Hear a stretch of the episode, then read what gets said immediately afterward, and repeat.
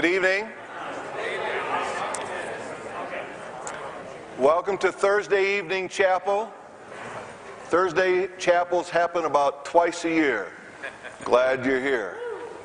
As for me and my house, oh, it's great to see you all here. Uh, there are faces, um, some folks that I don't know, so uh, so you'll have to introduce yourself again.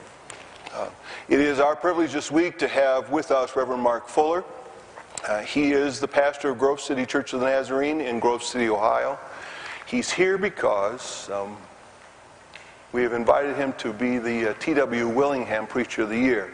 Um, we don't have time to unpack all of who Willingham was, uh, just enough to say that he was an early contributor to the heart and soul of the Church of the Nazarene in a variety of ways. And uh, President Graves wanted uh, Reverend Fuller uh, to uh, fill that honor this year. And so he has ministered to us all week. Uh, you, have the, you have the bulletin in your hand, I hope, and there's some more information about him there, and including the topic for this evening. Uh, his wife Sue is with him, and it will be the last time that we get to thank them for coming. So would you tell them thank you?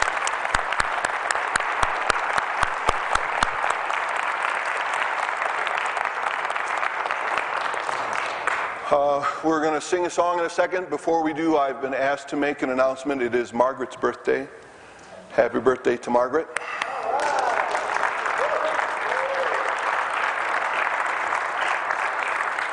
You can, you can blame your husband for that.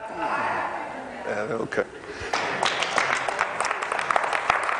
Oh my, that's right. Give it up for the Lord Jesus. Hey, hey, you can do better than that for the King of Kings and Lord of Lords. He's in this place tonight. We love you, Lord. We bless your name.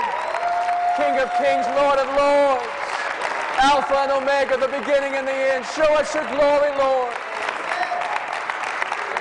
Speak to us, Holy Spirit, I pray. We bless the name of the Lord. We bless his name tonight. Hey, that's why we came. You didn't come to hear me. You came to hear the King of Kings and Lord of Lords.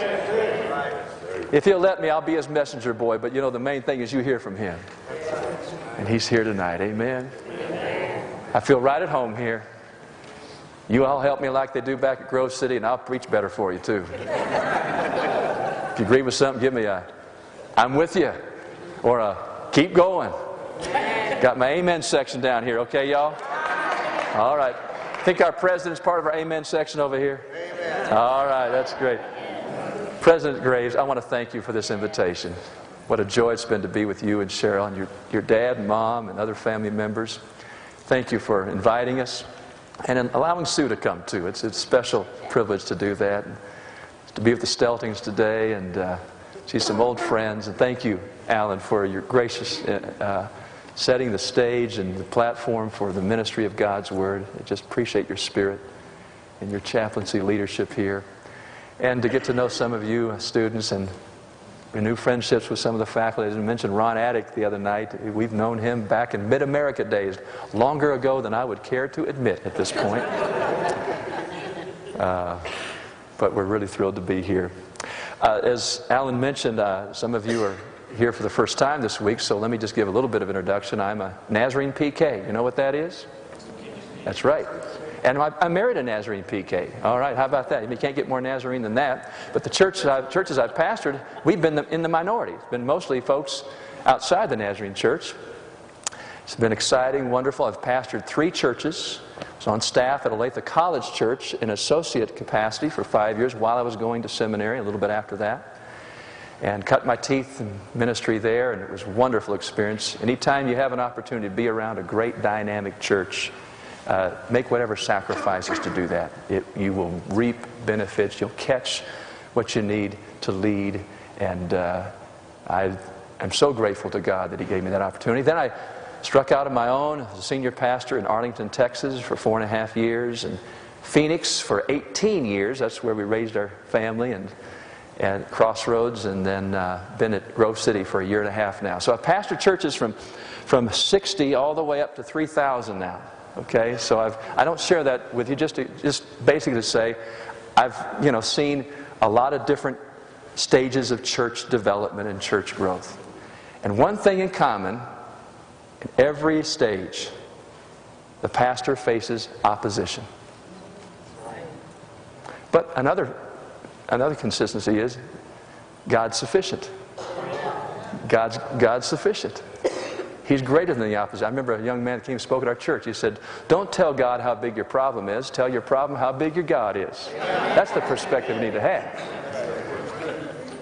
But opposition, you know, it shouldn't surprise us that, that there, should be, there would be opposition. And you don't hear a lot of messages about how to deal with the problems, the opposition.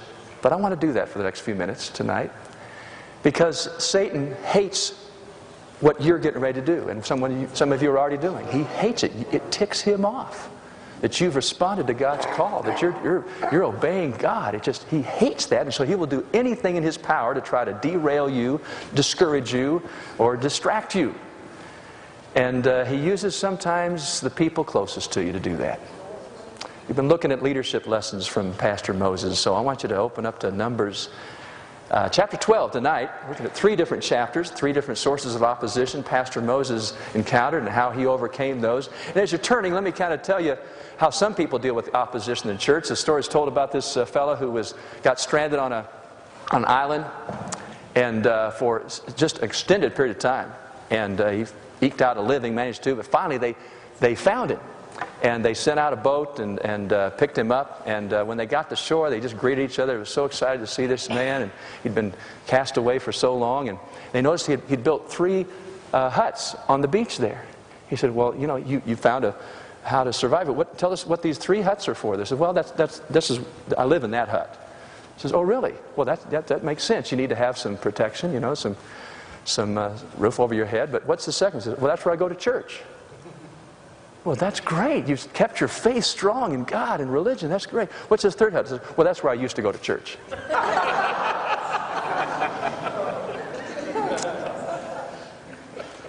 One of my pastor friends in uh, Tempe, Arizona, when I got there, he'd, he'd been there for about 15 years, and uh, he, he was there over 30 years before he retired.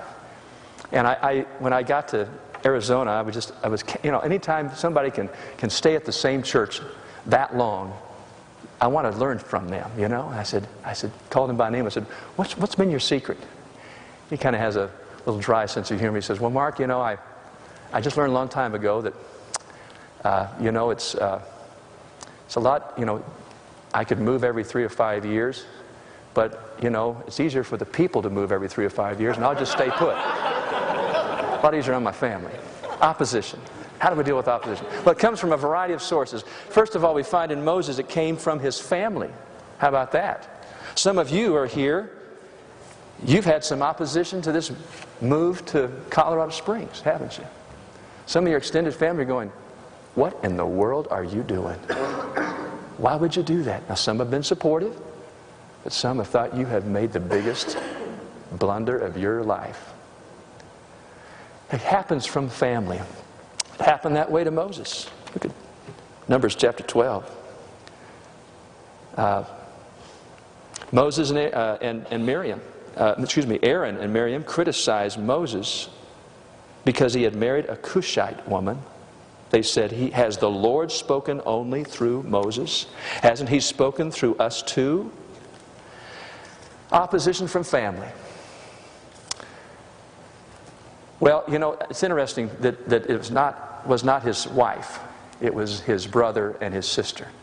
By the way, let me just say if you've got opposition from your spouse, you got problems. That's not a good thing.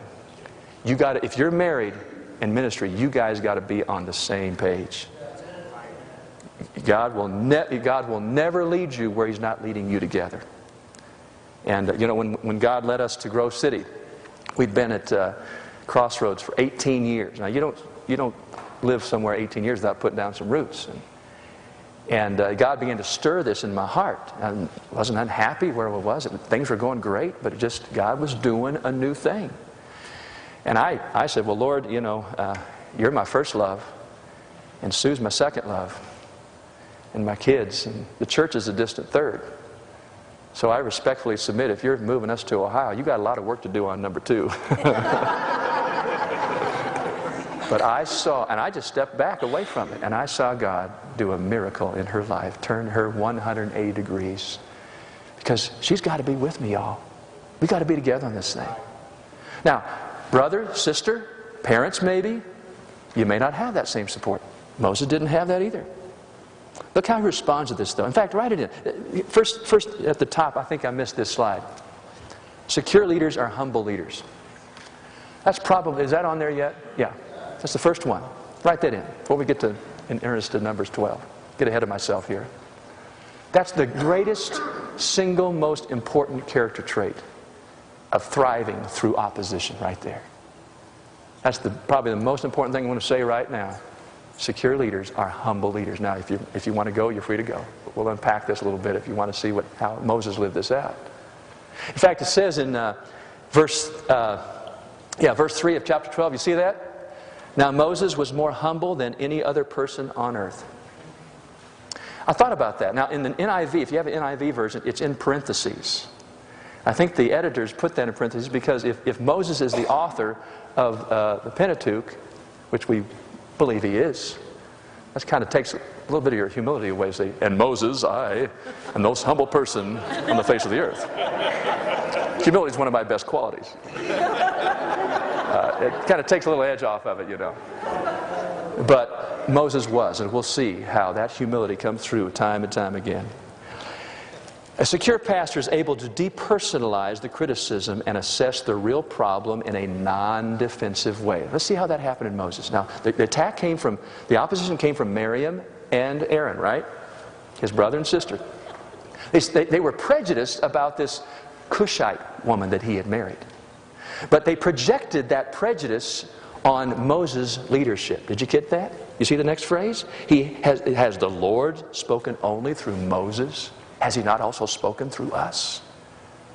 A lot of times that tells me that people maybe, maybe uh, get angry at you as a pastor in leadership.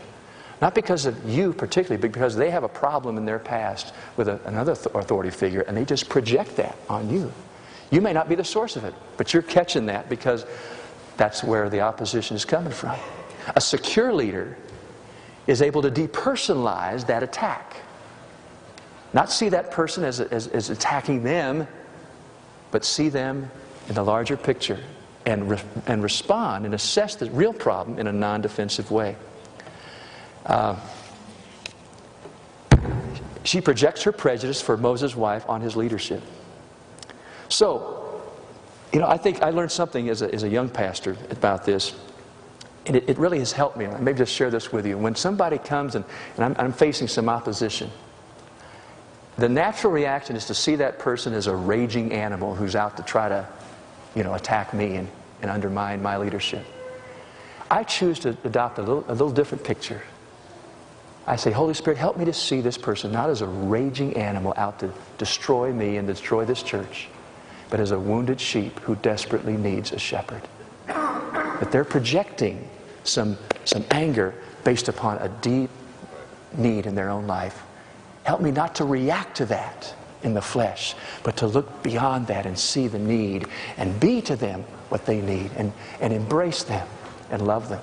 If you can learn to do that, oh, you'll be a long ways down the road in growing through opposition. Secondly, God responds. I mean, this is a direct attack against Moses' authority. Boy, I mean, the Lord heard them. Look at verse 9. The Lord was furious with them, that is Aaron and Miriam, and he departed. And as a cloud moved from the tabernacle, Miriam suddenly became white as snow with leprosy. And when Aaron saw what had happened, he cried out to Moses, Oh, my Lord, don't, please don't punish us for the sin we've so foolishly committed. Don't let her be like a stillborn baby, already decayed at birth. You see, a, a secure pastor is able to discern the nature of criticism and respond in a constructive way. I, I, early on in ministry, I, I used to see everybody's opposition as a carnal manifestation. They just need to get sanctified. They're not sanctified. And sometimes that may be the case. But a lot of times, people are reacting out of a wounded psyche or their own insecurities. They love the Lord.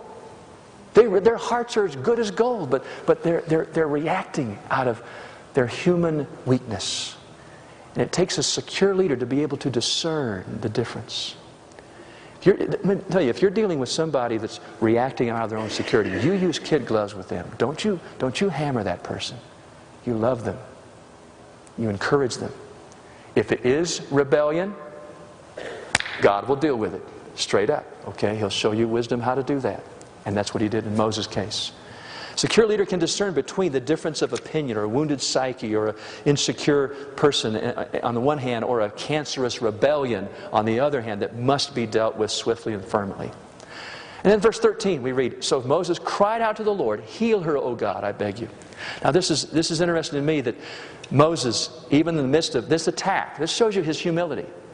He is praying. He's interceding in behalf of his sister and his brother who have tried to undermine his leadership. A secure pastor is able to continue to love the rebel, write it in, even while dealing firmly with the rebellion. Sometimes your opposition will come from those closest to you, even your very own family. Sometimes it comes from the people. Turn over a couple chapters. Numbers 14. You know the story, I'll set the context. Report of the 12 spies, they go out in the promised land. They come back, 10 said no, 2 said go. You know the two that said go, don't you? Say it out loud. That's right. And, and so the root of the opposition is clearly stated in verse 9. It was rebellion and fear. You see that in chapter 14, verse 9? Rebellion against God and fear. Their focus was on the giants rather than the God that they served. As I said earlier, don't, don't tell God how big your giants are. Tell your giants how big your God is. And so the, the people just they, they get sucked into this fear and this rebellion and moses responds to the people's opposition verse 5 he fell face down look at imagine that falls face down in front of the whole assembly he is overwhelmed with the shame and shame and sorrow over the people's lack of faith. He's not grandstanding here. This, man, this leader is simply being transparent. He is so brokenhearted that the people that he led out of Egypt he led through the Red Sea and, and all the way across the wilderness, now they're on the cusp of inheriting the promise and they just, they just fall back in, in, in fear and rebellion. He's brokenhearted. Write this in a secure pastor is not afraid to be transparent and vulnerable before his people or her people. Leaders are often reluctant to show emotion in the pulpit. Don't be afraid to do that. I am a very emotional person. I, I wear my emotions on my shirt sleeve. And I used to really have some discussions with God about that. God, if, okay, if you're going to call me to preach, you got to, I can't be a blubbering mess up there when I'm preaching. You know? And the Lord dealt with me on that. He said, Mark, I made you the way you are. If you're not going to be authentic, it won't work, Mark. You've got to be you. Now, don't manufacture those tears. Don't try to manipulate them. But if I'm moving on your heart, Mark, you let that flow. I'm going to use that. That won't hurt your leadership, Mark. That will enhance your leadership. Because people will say, there's a person up there that feels, that understands, that identifies, that, that cares. So, leaders, don't be afraid to be transparent before your people, even in the midst of that kind of opposition. A secure pastor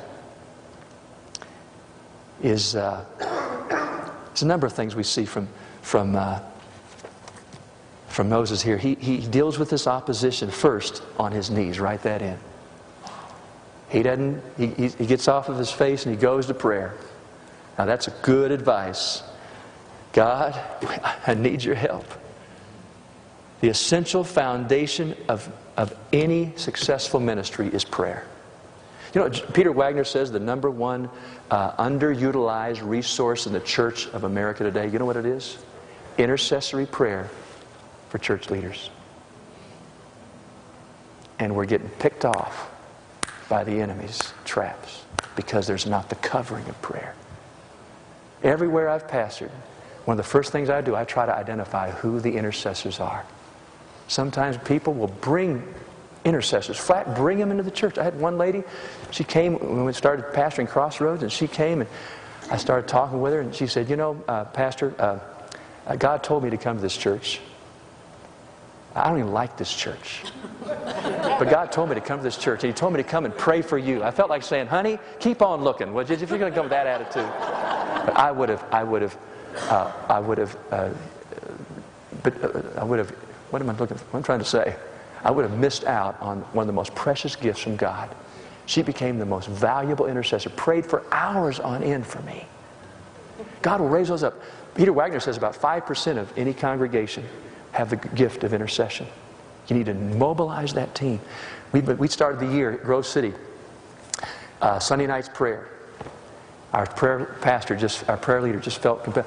First night, we, we've had anywhere from 150 on the low end to over 300 on the top end, just in a prayer meeting on Sunday night, just interceding. 5% to 10% of your every congregation, every group, have the heart for prayer. Mobilize those people. Get on your knees with them. Seek God together. Prayer must be the foundation. And notice how, how humble Moses is in his prayer. Verse 16. I see in that verse that, that a secure pastor is jealous for God's reputation, not his or her own. You see that? he's concerned about God's reputation. God, this is your name's at stake here. We, we exalted the name of the Lord tonight. Is His name more important than your name? Is His name more important than this church's name or this school's name? Right? We're, we're, we're honoring the reputation of our God. That's what Moses saying. That's the most important thing, God. He, he calls upon God's strength, not his own. You see that in verse 17? He humbly pleads for God's mercy for the people, not for himself in verse 19. These are, these are qualities of a humble leader seeking God and then he, he comes through that time of prayer and he brings a stern word to the people. He says, All of you adults here, hearing my voice, you're not going to see the, the promise of God. Because of your stiff necked rebellion, you'll miss the promise. But, uh, but because of his intercession, because of the faithfulness of God, that next generation will get to go in to the promised land. Opposition from family, opposition from, from the people. Just sharing with you some principles from Pastor Moses here. And finally, opposition from leaders. Yes, those closest to you in ministry. You can receive opposition from them. The opposition that Moses experiences in chapter 16, turn over a couple chapters. I have in my Bible the title of this chapter Korah's Rebellion. You've read that passage. You all know that. I'm not going to take time to read it here tonight, but let me just tell you that Korah was a member of the tribe of Levi. He was a Levite. He was one of the priests, just like Moses and Aaron. Came right from within the ranks of their closest, the staff, okay? And it's interesting to me as I did some research. You know, Korah's, Korah was the great great grandson of Israel. Jacob. Isn't that interesting? In our vernacular, he was a third generation Nazarene preacher. I'll, I will not try to unpack that one now. I'll just leave that one out there. But I tell you, it just breaks my heart when I see from within the ranks insecure, oh, just carnal men of God. What a oxymoron that, that is. They just they just are cantankerous. They're unsupportive. I, I've had I've had retired DSs on my staff.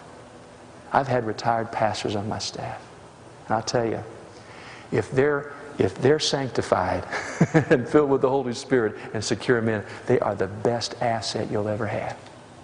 If they're small men, if they're not big men or women, they'll be your biggest critics. God will need to give you discernment on that. Moses faced this incredible opposition from Korah. Now, Jude, if you read the book of Jude, gives us the root cause. It was Korah's rebellion. Now, I want to talk just a moment about rebellion, and I want to end up with a personal application, how this all worked its way out in, in ministry for me, and then we'll go. But write this in. There's one more. A secure leader understands and operates under the, God's principle of delegated authority. Delegated authority. There's a, there's a quote underneath there from, from Watchman Nee No one is fit to be in authority until he has first learned to be what? Under authority. That is such strong truth right there. Men and women, if, if you learn nothing while you're here at NBC, understand that God's kingdom is not a democracy, it's a theocracy. Okay? The church is based upon delegated leaders that He puts in position. And you'll never serve in a position of leadership until you learn to serve under authority. That's, that's some of the most important lessons you'll learn, more important maybe than any any single fact or Bible knowledge or theology is to learn to work under authority. You know, we, we, we live in a rebellious nation. We don't understand that. We, we, we celebrate our independence. How about that for a nation, huh? We don't understand what it means to, to be under authority. We don't like that. And we serve a rebellious people. When they don't get along, you know, most church splits, I've learned over the years, do not happen because of theolo- theological differences.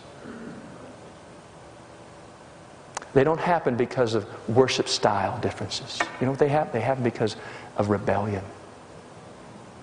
Some people did not want to submit to the authority of that pastor, or that pastor did not want to submit to the authority of that district superintendent. It's authority, 99.9% of the time. We got to learn this, y'all. I mean, families are set up that way. Families are not a democracy. We had three girls. Sue and I did. If we vote on everything when the girls are growing up, Sue and I get outvoted all the time. three to two. Church doesn't work that way either. Yes, we vote on a few things. But we understand as a church, there are God's appointed men and women who are in leadership. And we respect that. And if I, have, I'm, I'm under authority, I'm glad I'm under authority. It's my covering. Let me tell you something. If I disagree with my district superintendent, that does not give me cause to rebel. Even if I've got good reason to think I've got a better idea than he has. That doesn't, that doesn't matter beans. Because once I start chafing under his authority, you know what happens? Not only do I take myself out from under God's, God's covering, I take my wife, I take my family, I take that entire church, hear me, out from under God's authority. A secure leader understands God's kingdom works under authority.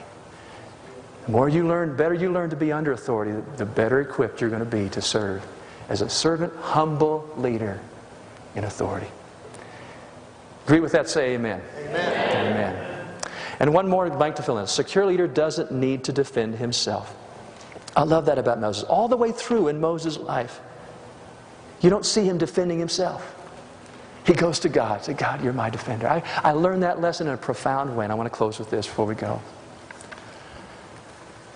I'd been pastoring at Crossroads for uh, 13 years. Well, I was there 18 years. And, you know, if, you be, if you're placed 13 years, you think you've worked through all the opposition you can have, you know. You're the old guard now, okay? but it didn't work that way.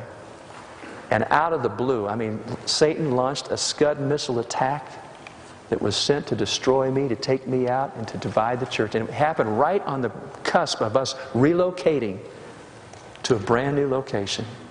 What, what would have, should have been the, the, just a joy, there was a major scandal that broke out in the church relating to one of our staff. And uh, man, it just it was just horrible. Well, through that, this is the point I want to make. I don't want to get into all the details on that, but the point is some of the uh, discontent and, and uh, opposition that was maybe directed at other people came right to me. I'm the point man. I'm the point person. The pastor always is. Pastor, you're, you're the point of the spear. That's it. And uh, it really stung me. I mean, I, I got it from people I thought I could trust. Isn't that when it hurts the most? You get stabbed in the back by people you really thought you knew? closest to you, you thought you could trust. And I remember, I remember praying, Lord, this isn't right. They were saying things about me that just were flat out lies. And about the ministry that were just absolutely wrong. And everything within me says, I need to get up there and set the record straight. And I remember the Lord kind of talking to me. Maybe he talks to you like he does me. I, you know, I, he kind of knocks me upside the head every once in a while.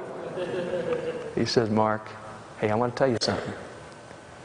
You have, I understand the hurt. And he does understand, by the way. Aren't you glad we have a God who has compassion? Jesus knows what it's like to have those closest to him abandon him in his time of need. He knows the kiss of Judas, y'all. He knows about that. He understands. He said, Mark, understand. Understand where you are. You have every right to go and defend yourself, Mark, because this is wrong. These are lies. But then he said something to stop me in my tracks. He said, But Mark, if you do that, you're on your own. Whoa. Don't think I want to go there. But he said, If you let me be your defender, you watch. I'll turn the tables on the old devil. I'll take that stick he's trying to destroy you and I'll beat him over the head with it. You let me be your defense. I will tell you, that was wise counsel from the Spirit of God. And I'm so grateful to God that He gave me the grace and insight to do that. And I watched as all this was flying around me. I saw God take that rebellious element right out of the church. And you know what happened? Crossroads' best days, the best years of my entire ministry there happened after that rebellion was dealt with. And God did it right. And it only unified the church all the more. See, men and women, if we'll stay humble, stay humble. It's not my ministry. It's not my agenda. It's not my career. It's His church. It's His kingdom. Amen. And the opposition that comes my way, it, it, it's not, it's not, to, you know, some of the muds gets intended for Jesus is going to get on me sometime. It's just the way it goes. But He's my defender.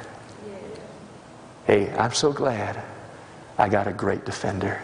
Jehovah Nissi, my banner, my banner of victory. No weapon formed against me will prosper. Amen. It's not because he's on my side, it's because I'm on the Lord's side. Amen. Amen. I want you to close your eyes. I want you to think about what the Holy Spirit's saying to you right now before we go. I want Alan to just start playing something softly, if you would. Oh, the Lord's been here tonight. Hasn't He been here? God, you're so faithful. Oh, we bless your name, Lord. We're so humble that you would choose us and call us. Lord, there's, there's nothing like the church when it works right. We want to be the kind of leaders that Moses was humble leaders, secure leaders, dying out to ourselves so that you can shine through us. I know there's some of my brothers and sisters here, Lord, that maybe they've, they've gone through that time of hurting. Maybe your, your trust has been betrayed. Maybe you face some incredible opposition at home and among family members. And everything within you wants to respond. I, I got to set the record straight. I got to, I got to got to tell them the truth. The Lord is whispering to you, let me be your defender. Trust me. Watch me work. Give me room to work there. You say, Pastor Mark, I, I want to be that kind of leader. I want to be that kind of leader. Pray for me. Pray for me. God will, remove that If there's any flesh in my heart that's fighting against that or insecurities that are keeping that from happening. I, I want to be that kind of just so lost and abandoned to God. He can do whatever He wants in my life. If that's where you are, just just I'm going to ask you just to stand right where you are and remain standing. If you say, "Pray for me that way," pray for me that way. Don't stand because others stand, but just if, if you want me to pray for you that way, you want God to do that kind of work in your life, maybe you're going through that tough time. Oh, it's This is a wonderful response. You know what I'm going to ask you to do? Those of you that are seated, we had about as many standing as we have seated. I, so, I mean, everybody participating because we are the body of Christ. Everybody look at me now. Everyone look at me. We need each other in this, right? The shepherds need to pull together. And we need God to help us. So if, if you're if you're seated, I just want you just to stand and put a hand on a shoulder next to you there, okay? Just make contact with the person next to you. Let's pray for each other. I'm just going to lead in a closing prayer. I'm going to pray for you. I'm going to pray God's blessing over you guys. God loves you so much. He believes in you. He has called you to Himself. Greater works than Jesus Christ has done, you will do. That's what He said. He only had two hands. He's got, he's got over a hundred hands here. He only had two feet. He's got dozens of feet here. Same Spirit dwelling in Him dwells in you and me. Pray for your brother, sister.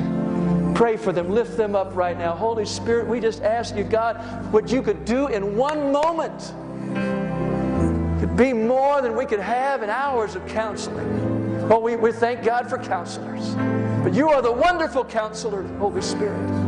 Do a work in our hearts. Get us freed up from, from all the stuff that would drag us down. We can be your servants, your humble servants, to do your bidding. Obedience is better than sacrifice.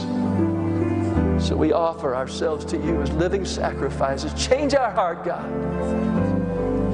Make it ever new. Cleanse us, Lord. Fill us, Holy Spirit. Renew that call in our hearts and lives so that when the opposition comes, we, we won't react, but we'll respond as you would have us. And now unto it, to him who is able to keep you from falling, the one true God, power, blessing forever and ever, both now and forevermore. Be blessed. Freely you have received, now freely give. Amen. In the name of Jesus. And everybody said, Amen. Amen. Praise the Lord. God bless you guys. Great to have you here. Have a great class time. You're dismissed.